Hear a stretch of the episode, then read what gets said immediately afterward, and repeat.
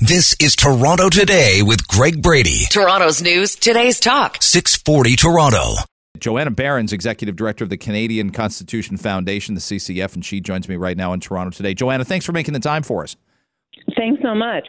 Excited to talk. How'd you react to, to this yesterday? And not that it came out of nowhere. You'd have been keeping more of an eye on this than I would, and probably many of our listeners. Were you hopeful the decision would go this way?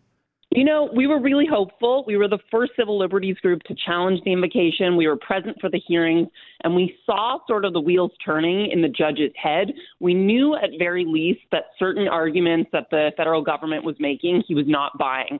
And you see that in the decision when he talks about the federal government denied in court that the seizure and freezing of bank accounts constituted a search under Section 8.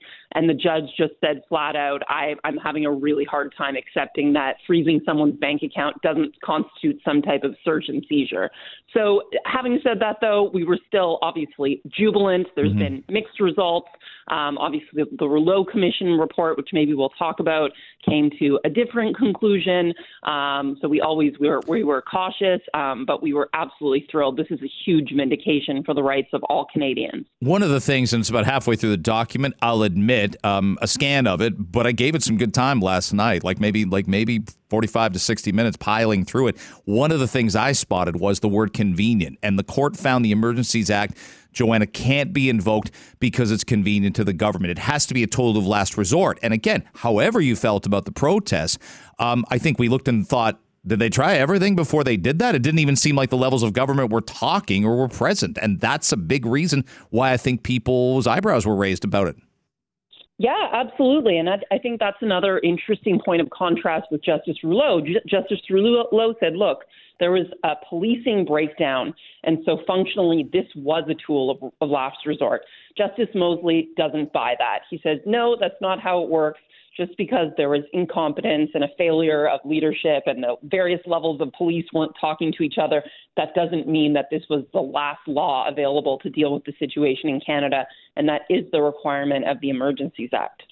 Were there actions that that you look at and you say again? We're talking about the you know rights, the right to protest, independence, civil liberties. These conversations are obviously being had a lot more as well uh, with what's happened on some of our major city streets in the last several weeks. When you looked at it back then, if I were to transfer you back 24 months ago, would you have said there there should be anything law enforcement should do? People do need to get to their jobs and they do need to get their kids to daycare, etc. Ottawa was very jammed up. It, it was occupied to some extent, was it not? Oh, absolutely. And I want to be very clear. Our position was never that um, people had the right to just indefinitely park big rigs down uh, at the on Wellington Street. Mm-hmm. I think police had every right past a, a certain point. I actually think police didn't do much enough at the outset. No, they allowed the trucks to come in and just settle in. Um, that was the policing failure. They absolutely, you do not have a right to blockade. So my position is consistent with some of the policing tactics that we're seeing now. For example, blockading the bridge at Avenue Road in the 401, uh, predominantly Jewish area. Police have the right to prevent blockades of bridges. They have the pre- the right to prevent occupation of downtown Ottawa. The question is whether you need nationwide emergency powers to do that. I don't believe you do. I don't believe that. Mm. I, I believe that the tactics used to actually clear the protests in Ottawa when they were cleared were ordinary police powers. Do we, last thing, do we get lawsuits now? There's a lot of people messaging me yesterday going, here come the lawsuits. People had their bank accounts frozen. They had their reputations impugned. They might have, you know, come back from a weekend of protesting, come back to the office the next day, and even found they were treated differently at their jobs. What happens next? So I'll be honest, I've been speaking to many senior lawyers as well as studying the decision myself. Nobody has a clear answer for that. I will say, um, with a judicial declaration that the invocation of the act was unconstitutional, a violation of charter rights, it couldn't hurt. Um, but civil liability and tort law is kind of a different game. So I, I, nobody really knows for sure yet. So we'll have to wait and see. I hear that. Well, hopefully we can stay in touch with you on it. I really, uh, really thanks for coming on this morning. This is Toronto Today with Greg Brady. Toronto's news, today's talk. 640 Toronto. Catherine Swift is with the Coalition of Concerned Manufacturers and Businesses of Canada. You often hear her on uh, John Oakley's uh, radio show as well in entertaining fashion. Catherine, it's great to have you on the morning show. Thanks for doing this. My pleasure. What uh, what's the move here for the Ford government? What did they do to stand up for homeowners? Well, basically, Enbridge had applied to the Ontario Energy Board, the regulator here, to have approval to expand its gas grid, you know, its infrastructure, to be able to accommodate connections to new houses. And, and of course, we know that all governments are focusing on increasing, quite radically increasing our housing stock right now because we desperately need it with all of our newcomers into Canada. And uh, interestingly, the Ontario Energy Board rejected this. They said that uh, Enbridge had not sufficiently taken into account the so called energy transition. They made a recommendation that heat pumps should be considered, and we know that heat pumps are not the best for the cold Canadian climate, and they have all kinds of downsides to them. And it was it was rather unusual for the OEB to come out with this because it was very much a politically motivated decision instead of one based on like science and what we predict in terms of what the you know the housing stock is going to be going forward and so on. And interestingly enough, the uh, um, the energy minister Todd Smith uh, within 24 hours, react, very quickly reacted to this and said we're overturning it. Now they have to introduce legislation to do so, and that and this this happened like two days before Christmas, so it, it got buried. And but it was a big deal, and, and I'm actually surprised that uh, you know good on you for doing a story on this because an awful lot of media hasn't picked this up at all. And mm. the the background to these kinds of um, uh, you know proposals by big energy companies is that decisions tend to be made today that are relevant out for uh, years, de- decades often to come. So they really do matter uh, because we could find ourselves 10 years, 15, 20 years down the road in a real pickle yeah. if, if new houses aren't supplied properly with uh, a, a, source of heat and other uh, other utilities as well. I, I, uh, well, I, I, think it's worth pointing out also, and, you mentioned us doing the story on it. I, I find what's colliding right now, Catherine, is – ideology versus practicality. And it, and it is really important to talk about climate change. And it absolutely is something we have to keep an, an eye on and, and, you know, look in the mirror sometimes and say, am I doing enough? Could I do better? But I often find it gets lost in ideology as opposed to practicality. And when you mandate things have to happen a certain way, um, I've often said this about solar and wind. Lovely benefits you can gain from those, um, but they're the appetizer, not the main course. We're, we're always, I think, we're always in our lifetime anyway, going to heat our homes with natural gas or electricity. And yeah. stop. You're absolutely right. Uh, and we've seen, well, what happened in Alberta recently, where they almost had brownouts and blackouts on a frigidly cold day, where frankly, people could have been in big trouble if they lost their source of heat. Uh, and we don't have quite that radical weather in Ontario, but we still have some pretty cold snaps. And the notion of having reliability, that's the key reliability, because it's true that solar, wind can be, uh, they can handle, say, some peaks uh, in some circumstances. But as we know, wind doesn't always blow, sun doesn't always shine, and to rely upon them is foolishness. To have them as a part of our uh, of our yeah. overall grid and our overall supply of energy, fine, just fine. But you need that so-called base load, which is your you know your bottom line, what you're what you can supply at all time. And the beauty of natural gas, first of all, it's one of the cleanest of fossil fuels. It is also able to be ramped up and ramped down uh, mm. very, very quickly, which other heat sources or other you know, sources of energy just simply cannot do. So it's still a very valuable, very valuable component of our overall system. And when you see the really practical forecasts that don't involve politics, we are going to be using fossil fuels for a very long time into the future. Technology will undoubtedly change, will undoubtedly improve. We're already cleaning up uh, some of our existing fossil fuels and so on. So you're absolutely right. Of course, we have to think about these alternatives, but to overly rely on them, you get into trouble, and we don't need that in Ontario or anywhere else. I got 45 seconds. Is there something the Ford government could do more of? They are kind of, I won't say they're absent on this particular file, but they kind of, they certainly let the federal government take a lot of heat, sometimes much deserved, for mandating things uh, when it comes to the environment. But could the Ford government do more for financial incentives? There's talk about the EV rebate coming back. I think they're going to get pressed on that next election. Well, EVs are in trouble all over the world right now. Uh, car manufacturers are backing off making them, and the fact we have to subsidize them so heavily with our tax dollars to entice them to come to Canada, that, that tells the tale in my way of thinking. I think the Ford government's being pretty smart, to be honest. Okay. They're putting nukes in, which are very, very clean, uh, but they require tons of lead time and mm. so on. So I think they're actually being pretty pragmatic. I hear that, Catherine. Thanks so much for coming on the show today and, and uh, alerting us to this story. I think uh, every homeowner in Ontario uh, should be aware of what you just laid out there. Thanks for the time. This is Toronto Today with Greg Brady. Toronto's news, today's talk. 640 Toronto. There's going to be a bit of a retool of what kindergarten is in Ontario. Joining us to discuss is the uh, province's education minister. He is Stephen Lecce. Minister Lecce, appreciate the time. What's new about what parents can expect for kindergarten? And it's fall of 25 when this starts. What can we look for?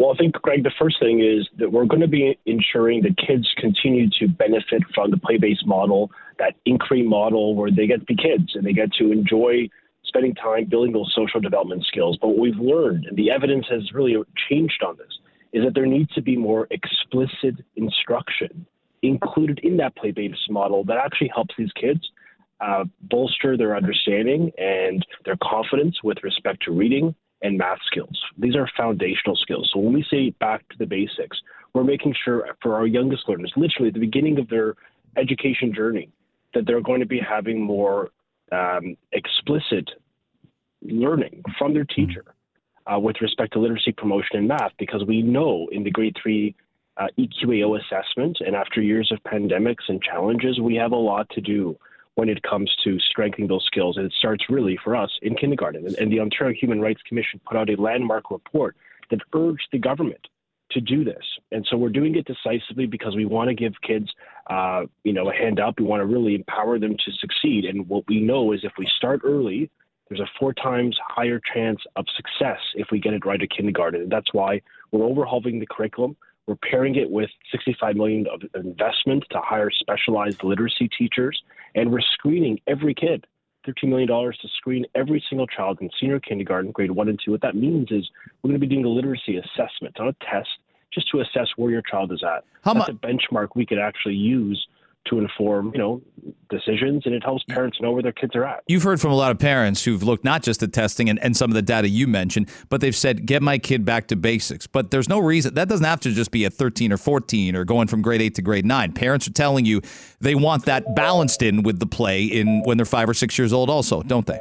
And, and honestly, Greg, I mean, so are teachers. I mean, yesterday I stood with a um, a, a very respected kindergarten educator, someone who's a leader within leader within the um, the Dyslexia Association of Canada, and her point was, look, if we can build phonics skills and build vocabulary skills and sound letter relationships for kids, and in the math side, we can start to introduce in a very basic way concepts, uh, numeracy concepts, even things that you know young people are going to need basic fractions, learning the basics of coding and directions and patterns. These things matter. And the former liberals, you know, they let curriculum get way, um, you know, out of disconnected yeah. from the labor market, from the world. I mean, the math curriculum was 13 years old, didn't mention anything on financial literacy, coding, uh, AI. Mm and the science curriculum was 12 years old. So we're doing this much differently. We are being proactive and ensuring that there's labor market alignment, but more than even just the economic skills, we're giving your kids life skills. Like financial literacy, it's it's giving them the ability yeah. to live within their means, to have personal responsibility, to budget, to save, to understand these concepts that, frankly, a lot of students wish they learned. So we're starting young in a very age appropriate way, but we are going back to the basics of learning, and we're doing it because we know not, not just the parents demand of it, but the evidence suggests that's where the future is when it comes to producing a well rounded, productive, citizen of our country. Stephen Lecce is our guest, uh, the Ontario Education Minister, joining us on Toronto today. Uh, one last question for you, and stretch out and give me as much context as you want from this. You saw over the Christmas holidays, Quebec came in with a cell phone law that was really strict, really emphatic, and they, they didn't wait. They went right into January when kids got back from school after Christmas. TDSB trustees want to develop a policy, and I'm hearing from board trustees all over the place what can the province do? I know there's a cell phone uh, policy in place. Right. Do you need to tighten that up? Would you like to see school boards not just not just suggest that there's guidance given to teachers for disciplining if there's abuse or overuse, but would you like to see them out of classrooms entirely? Look, I think we need to have a very strong policy on cell phones and social media. Uh, this may be odd, Greg. I'm, I'm, a, I'm the youngest minister of education, so it's a bit maybe counterintuitive for me to be the one championing this. But look, I'm the first one to acknowledge that technology could aid learning, but if it does, if there's not a rules and checks and balances in place, it will be uh, it can undermine the learning quality and the focus of children. And I believe we need to remove the distractions from the classroom. That doesn't necessarily mean an absolute ban, because sometimes technology like cell phones may be needed in class.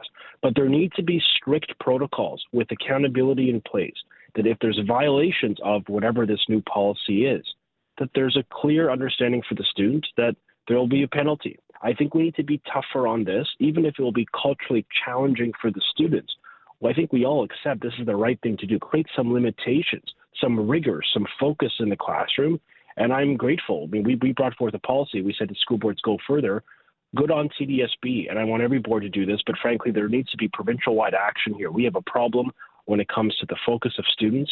And I think we can play a role as a province in stepping up to support our school boards and our educators on the front lines who often feel, you know, without any real power to affect change in the classroom. Yeah. I want to aid them to allow them to do what they do best, which is keep these kids engaged in the curriculum, reading, writing, math, STEM disciplines. Let's make sure kids are focused on learning, not on TikTok. And uh, I will welcome the support of any parent, any school board, any citizen Yeah. of the country who stands with us to get this right because it's now or never. We've got to get these kids back on track. And if we don't come up with a new policy on this, I really think another generation of kids will uh, not have Yeah. uh, really embraced the curriculum as they should. Always the first step, recognize there's a problem and then uh, work through it together and figure out how to solve it. Thank you for the time today. Thank you. Steve Lecce, Minister of uh, Education, joining us on Toronto today. This is Toronto Today with Greg Brady. Toronto's news, today's talk. 640 Toronto.